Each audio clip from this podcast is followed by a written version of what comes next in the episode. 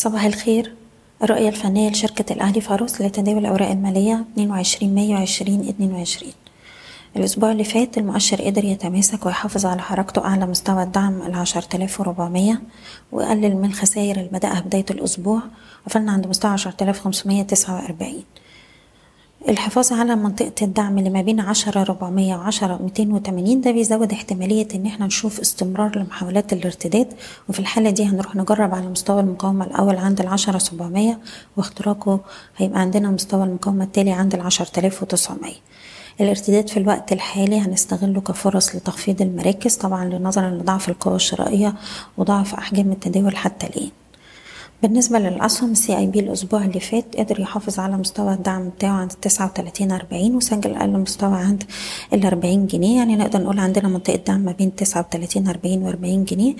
الحفاظ على المنطقة دي ودينا عند مستوى المقاومة تلاتة وأربعين ونص. القبضة الكويتية طبعا من الأسهم اللي أدائها متفوق. السهم عنده دعم عند الدولار تلاتة وتلاتين وده أقل مستوى في آخر ثلاث جلسات. شايفين السهم بيستهدف مستوى المقاومة عند دولار تمانية وتلاتين ويلي مستوى الدولار واحد وأربعين. بالنسبة لسهم مابكو عنده دعم عند المية جنيه ودي منطقة شراء جيدة والتارجت عند مية وحداشر ومية وأربعتاشر. مصرف أبو ظبي بيتحرك في رينج ما بين اتناشر ونص تلاتاشر جنيه وتلاتين قرش. القاهرة للاستثمار والتنمية سيرة السهم عنده دعم عند الحداشر ونص طول ما هو محافظ على المستوى ده. شايفينه جرب على التلاتاشر ويليه مستوى التلاتاشر جنيه وتمانين قرش. بالنسبة للمالية والصناعية عندنا دعم عند السبعتاشر جنيه.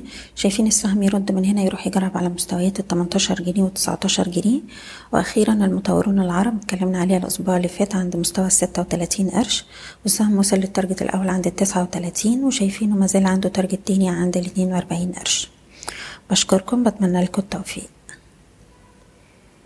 إيضاح الشركة غير مسؤولة عن أي قرارات استثمارية يتم اتخاذها بناء على هذا التسجيل. شكراً.